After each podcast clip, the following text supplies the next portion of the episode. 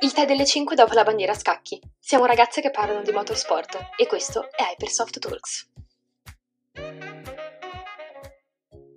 La pioggia ha reso ancora più sorprendente un Gran Premio di Imola alquanto vivace. Questo è Hypersoft Talks. Io sono Dalila e oggi sono in compagnia di Elena, Alessia, Maria Francesca, Martina. Imola si è rivelata imprevedibile già prima dell'inizio della gara, con Alonso che è andato a muro nei giri di preparazione e una foratura di Bottas durante appunto i giri di preparazione, problemi tecnici alle Aston Martin, ai freni per Stroll, mentre un problema non ben specificato ha costretto Sebastian Vettel a partire dalla pit lane durante appunto la partenza del Gran Premio. Poi abbiamo avuto anche Leclerc che si è girato finendo nella ghiaia nel giro di formazione. Il podio alla fine della gara è stato forse un po' diverso dal solito con eh, Verstappen eh, sul primo gradino, poi Hamilton che è stato costretto a una rimonta e Norris al terzo posto. La performance di Hamilton è stata forse discutibile e quindi cosa ne pensate? Io direi in generale che già se era una Formula 1 che ci aveva fatto vedere delle cose, pur essendo solo la seconda gara, interessanti,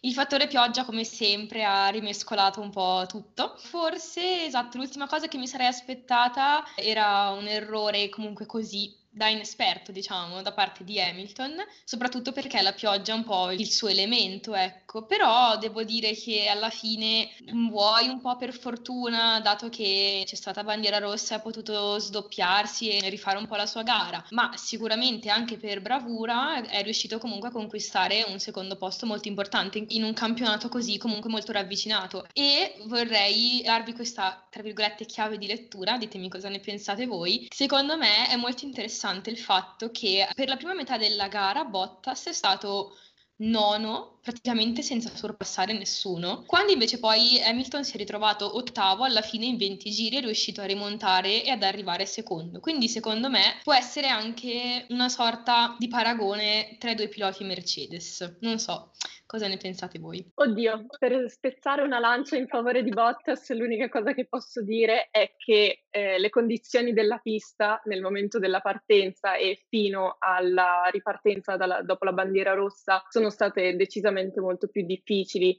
rispetto alla seconda parte di gara. È chiaro che una pista più asciutta ha anche aiutato Hamilton e anche la possibilità di usare il DRS in realtà, perché ricordiamoci che in tutta la prima metà di gara solo alla fine è stato abilitato il DRS, quindi era anche più difficile sorpassare nell'unico punto possibile, ovvero il primo rettilineo. Però sì, penso che il weekend di Bottas sia stato tutto anonimo, se non addirittura deludente, perché già dal sabato l'anno scorso Bottas aveva abituati comunque a piazzare dei buoni giri di qualifica, a mettersi ogni tanto davanti a Hamilton e soprattutto in una pista dove già l'anno scorso ha fatto vedere la capacità di fare il giro veloce, quest'anno io mi aspettavo di più, soprattutto il sabato. La domenica era stato costretto a una rimonta, questa rimonta non è avvenuta, visto l'incidente che l'ha portato al ritiro con il contatto con George Russell. Un incidente per cui ancora non si è capito il colpevole, forse non c'è effettivamente un vero colpevole, è una vittima, però diciamo che è stato un po' il punto di svolta di tutta la gara. Sicuramente sono d'accordo con te per quanto riguarda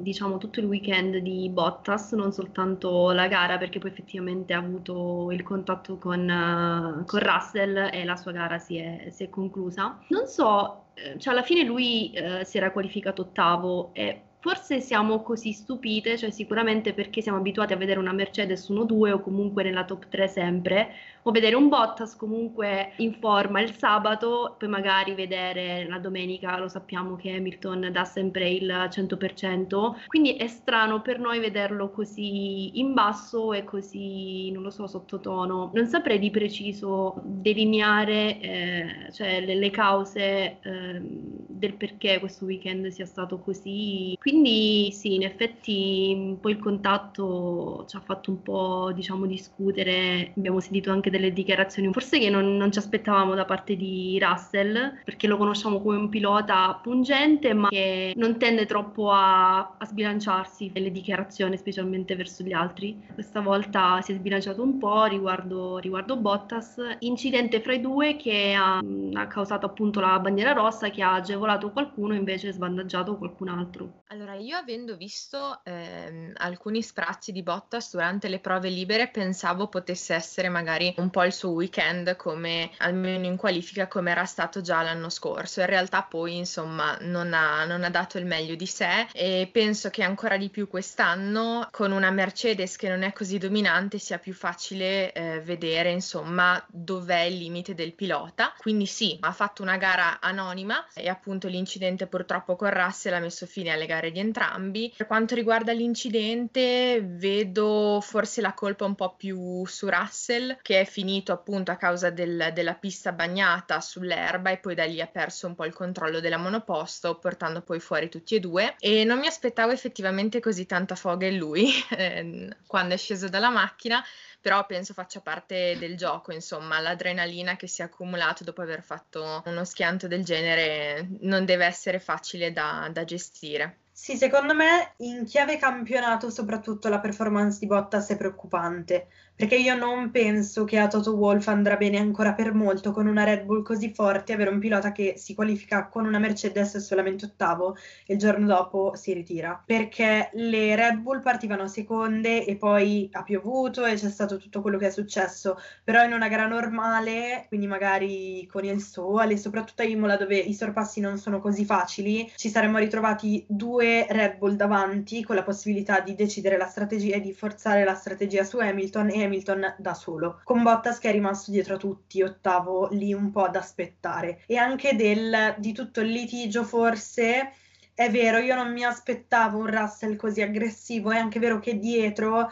c'è una motivazione che è legata al sedile Mercedes e che è legata al fatto che tu sai probabilmente di poter fare meglio perché noi non sappiamo se poi Russell farà effettivamente meglio, ma sappiamo che di sicuro lui pensa di poter fare meglio e tu ti ritrovi in una Williams che è una macchina decisamente inferiore della Mercedes a gareggiare comunque con la persona che ha il sedile che vorresti tu e quindi io capisco questa arroganza e questa aggressività, diciamo. D'altra parte, se Bottas è stato il flop del weekend, io direi Perez è stato forse un po' sfortunato con la bandiera rossa. D'altra parte è anche vero che lui partiva secondo ed è arrivato solamente solamente undicesimo. E, ehm, mio parere è stato il flop della, della gara per me, perché forse ehm, vedendolo così veloce il sabato mi aspettavo qualcosa in più la domenica, nonostante i suoi problemi e eh, se mh, mm, vediamo la sua gara dal punto di vista delle gomme, eh, lui dopo la bandiera rossa ha messo delle rosse usate, lo stesso hanno fatto le McLaren e Norris è finito a podio e anzi ha tenuto dietro Lewis Hamilton per un bel po' di giri, ha resistito anche diciamo alla Ferrari di Leclerc, mentre lui ha concluso dodicesimo, poi vabbè undicesimo dopo la penalità di, di Raikkonen, quindi boh, aspettavo un po' di più, non so, quanto riguarda Max Verstappen, vabbè, è stata una gara, non dico dico facile, però ha vinto con distacco, è stata una bella gara, bello vederlo in Italia vincere. Ha rotto un po' la maledizione di cui tanto si è parlato, visto 3-0 dell'anno scorso, quindi bravo Max. Della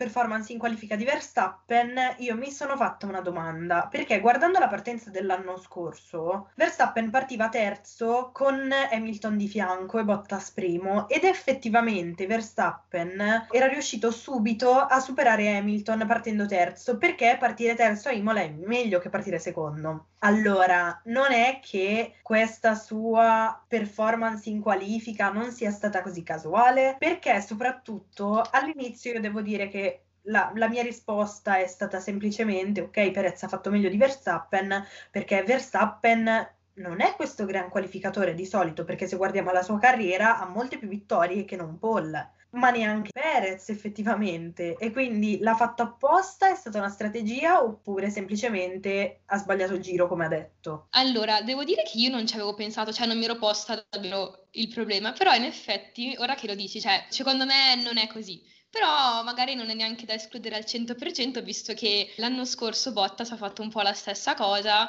cioè per partire terzo ha dato la scia a Verstappen nella gara di Russia, dopo l'ha più o meno ammesso lui abbastanza esplicitamente, quindi non lo so, cioè è vero anche che è difficile un po' prevedere che poi arrivi, tu ti qualificherai terzo, il tuo compagno andrà meglio e nessuno ti supererà, anche perché dobbiamo considerare che Norris eh, era qualificato secondo e poi hanno cancellato il tempo, quindi Max sarebbe partito quarto. Quindi non lo so sinceramente, però è sicuramente una cosa interessante anche per pensare un po' appunto a un po' le loro strategie personali, perché alla fine ognuno fa i suoi interessi, ecco. Parlando di Norris, devo dire che lui si è ripreso tutto ciò che gli è stato tolto il sabato, perché al sabato gli è stato tolto il tempo e gli è stata tolta probabilmente o la prima o la seconda fila e alla fine è finito sul podio, nonostante non avesse la gomma favorita alla fine della gara, perché lui ha montato gomma rossa, che, cosa che gli ha permesso effettivamente di stare davanti a Leclerc e a Sainz all'inizio alla ripartenza dalla bandiera rossa, però poi sulla lunga distanza comunque mancavano una trentina di giri, la sua gomma iniziava a degradarsi, mentre ovviamente le medie di, dei rivali dietro di lui no. Possiamo dire che ha fatto un'ottima performance, io lo ritengo il top della giornata perché dopo aver tenuto Leclerc dietro per un sacco di giri è riuscito a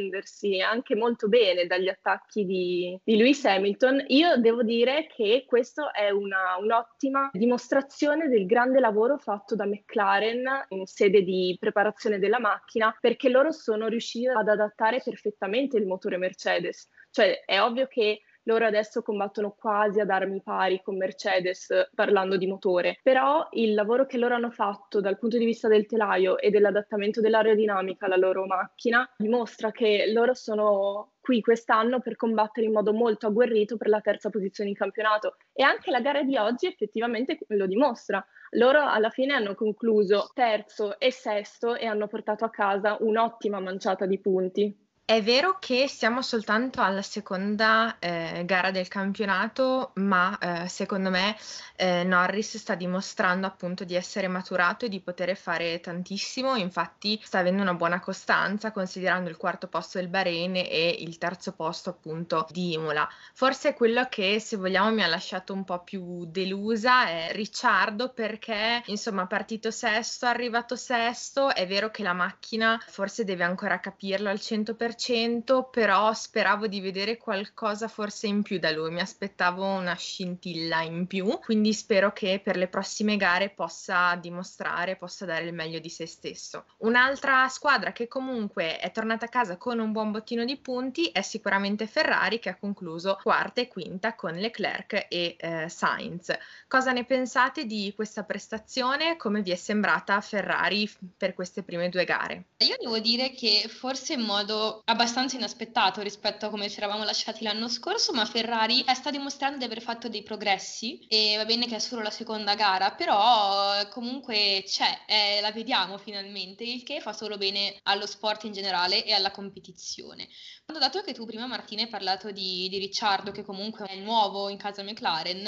eh, abbiamo in Ferrari invece Carlos Sainz, che è nuovo anche lui, e devo dire che se eh, già partendo dalle qualifiche di ieri, in cui comunque eh, si è qualificato undicesimo, e guardando la prima metà di gara di oggi, in cui sembrava che quasi guidasse sul ghiaccio, perché ogni 3x2 era in ghiaia, andava lungo, lo vedevamo fuori e bandiera gialla di qua e di là, eh, e sinceramente io pensavo che a un certo punto non avrebbe neanche finito la gara, viste le premesse, però devo dire che sono rimasta piacevolmente sorpresa perché è arrivato quinto, è arrivato subito dietro il suo compagno di squadra, ha fatto una buona seconda metà di gara, viste appunto anche le premesse di come era iniziata. Sono rimasta comunque contenta per la sua prestazione. Per Sainz e Ricciardo direi che probabilmente hanno entrambi semplicemente bisogno di tempo perché già alla seconda gara della stagione siamo su un circuito difficilissimo come quello di Imola in cui conta tanto il pilota e la confidenza che hanno con la macchina e in una condizione ovviamente non facile che è la pioggia e con questa situazione di pista mezza asciutta, mezza bagnata, quindi a loro direi forse ci rivediamo alla prossima gara con un giudizio eh, su di loro. D'altra parte io non sono d'accordo col definire Lando Norris pilota della giornata perché Lando ha guidato benissimo, mi ha sorpreso perché non mi aspettavo una performance così forte, però è anche vero che prima della bandiera rossa era 30 secondi secondi da Leclerc, che è stato invece secondo me il pilota della gara, il pilota della giornata, un po' sfortunato in parte dalla bandiera rossa perché appunto ha annullato il distacco da Norris, in parte dopo la bandiera rossa Leclerc non aveva più le comunicazioni della radio, tant'è che nella ripartenza sotto safety car lui non era a conoscenza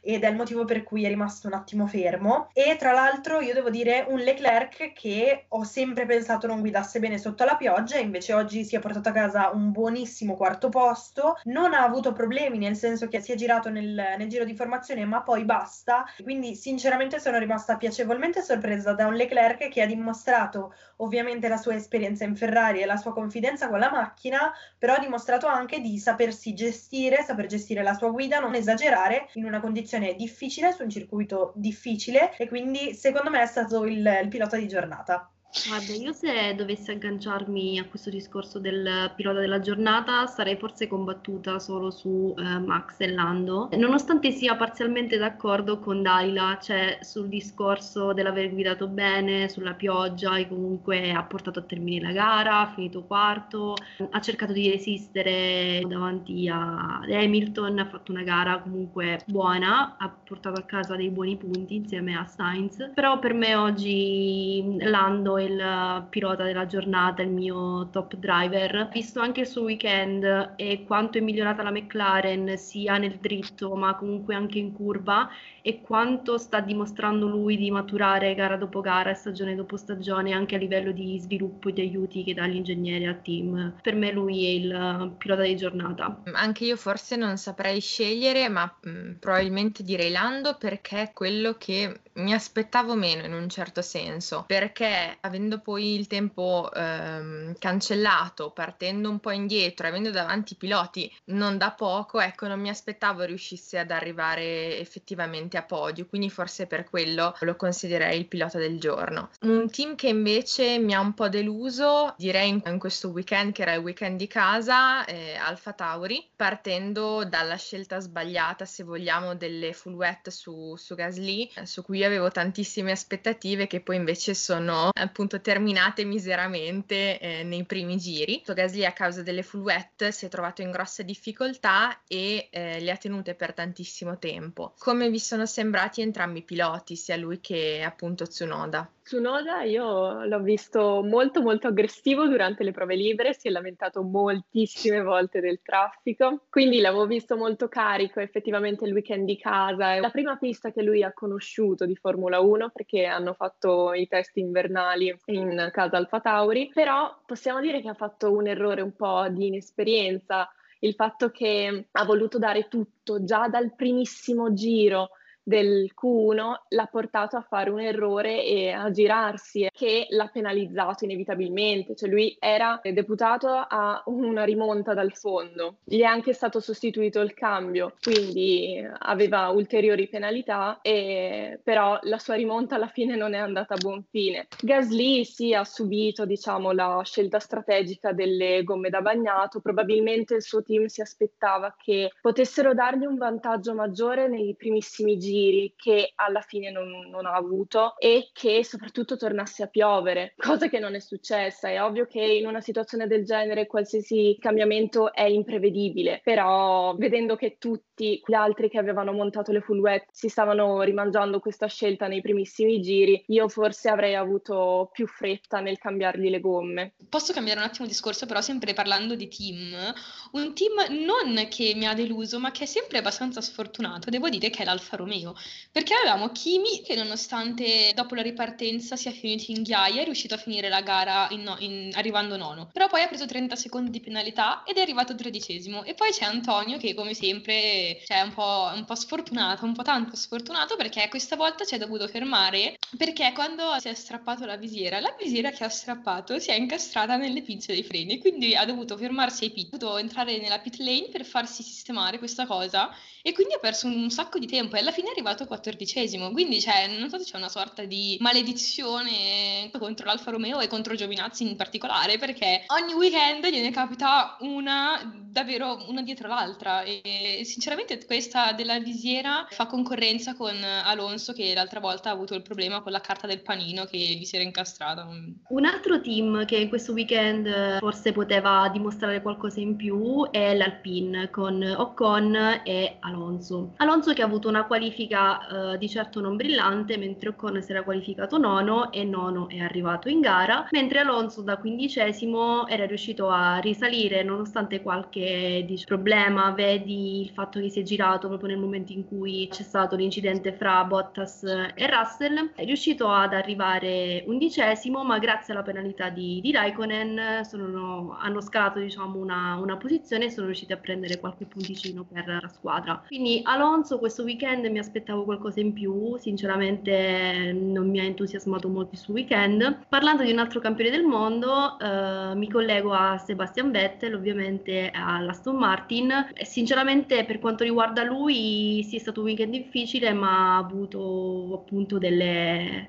delle sventure, cioè a differenza forse di, forse di Alonso. Alonso e Vettel entrambi sfortunati, però è anche vero che anche i compagni di squadra non hanno avuto una grande gara, forse anche per una macchina che in entrambi i casi non si è rivelata competitiva e quindi io devo dire che mi aspettavo di più a inizio campionato da entrambi i team. Se dovessimo invece definire con due parole il weekend del vincitore, che forse mm, abbiamo visto un po' poco, è stato invisibilmente perfetto, perché dopo il primo giro lui ha preso la sua leadership, ha preso il suo passo, non l'abbiamo più visto, se ha sbagliato qualcosa noi non l'abbiamo visto, ma è stata una gara che è stata sempre nelle mani di Verstappen e ha dimostrato tutta la sua esperienza e maestria nella pioggia in cui invece forse ha avuto un po' più di difetti Hamilton e quindi si prospetta una sfida molto interessante che noi siamo prontissime a vedere anche appunto nelle condizioni più estreme come la pioggia. Noi per ora vi salutiamo e ci rivediamo per commentare insieme il Gran Premio di Portimao qui sulle piattaforme del podcast, ma sulle pagine di Hypersoft Talks trovate tantissimi contenuti durante tutti i giorni della settimana. Ciao! Se ti è piaciuto questo podcast, consiglialo, condividilo e dici cosa ne pensi. Segui Hypersoft Talks su Twitter, Instagram e TikTok.